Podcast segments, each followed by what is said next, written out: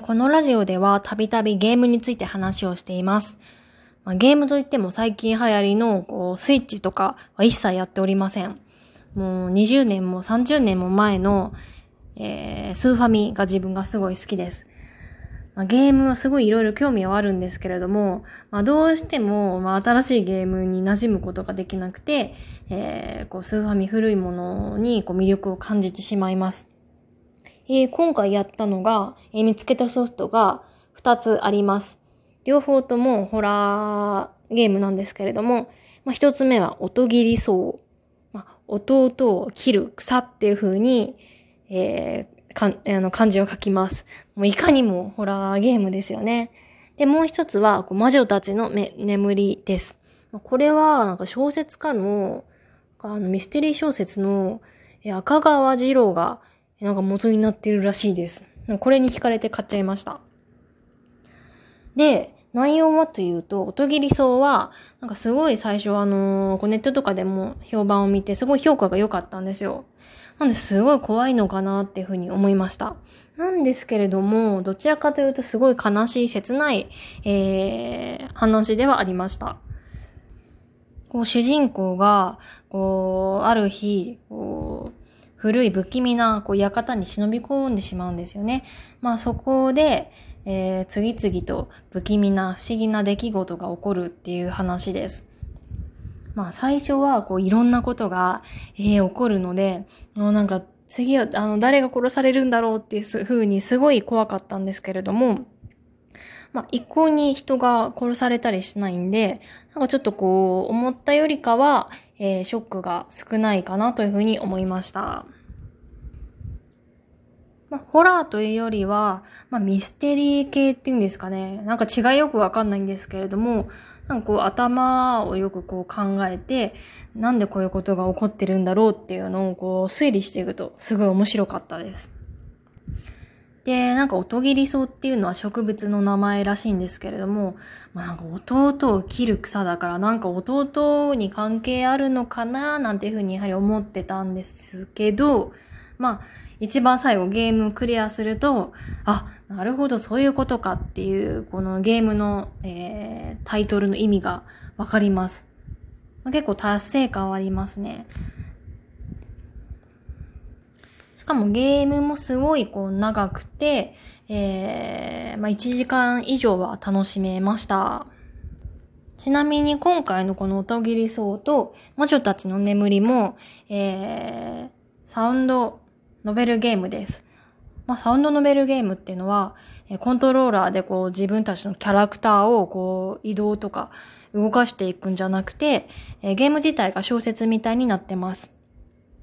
で、こう小説をこう読み進めていって、たまにこう選択肢があるんですよ。まあ、主人公の行動をどうする ?A、ど何々、B、何々、C、何々？みたいな感じで、え自分がこれって思った選択肢を、えー、選択していく。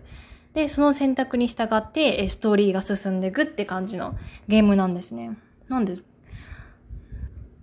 まあ、アクション系はないんですけれども、こう地味に、えー、頭使うし、自分はすごい気に入ってます。で、二つ目の魔女たちの眠りはもう超怖かったです。もうザ・ホラーでした。もう人がもう次々に殺されていきますね。や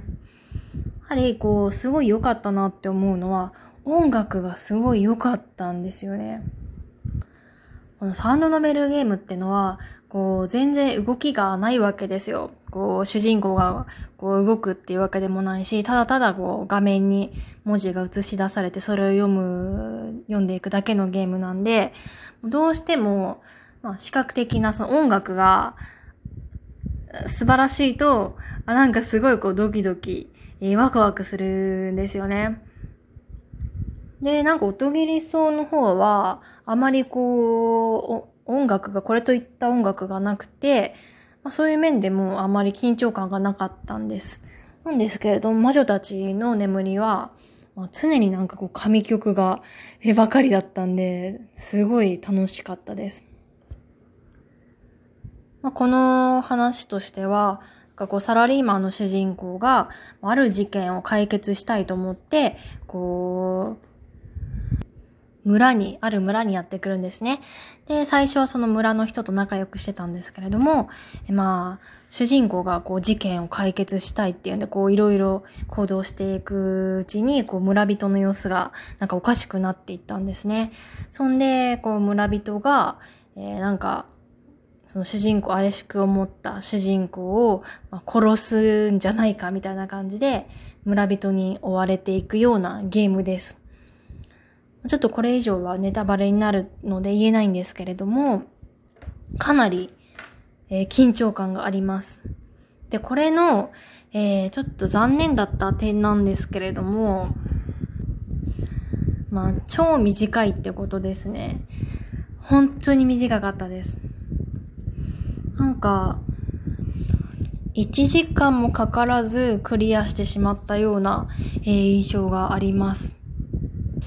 まあ確かにダラダラと続くゲームも、まあどうかなと思うんですけれども、ちょっとあまりにも短すぎて、ちょっと物足りないなって印象がありました。なんですけれども、内容がかなり濃くて、かなりホラーの要素が強かったんで、まあ、その日は、えー、夜がちょっと怖かったですね。なんかその、えー、幽霊が覗いているんではないかっていうふうに思ってしまって、やはりこう、怖かったです。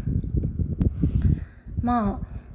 最近そのゲームのホラーゲームにハマっていていろいろやっているんですけれども、やはりホラー系の内容ってなかなか頭から離れないですよね。なんかふとしたした時にこう思い出してしまうんですよ。なんでちょっとこれは精神的にあんまり良くないなというふうに最近は思ってます。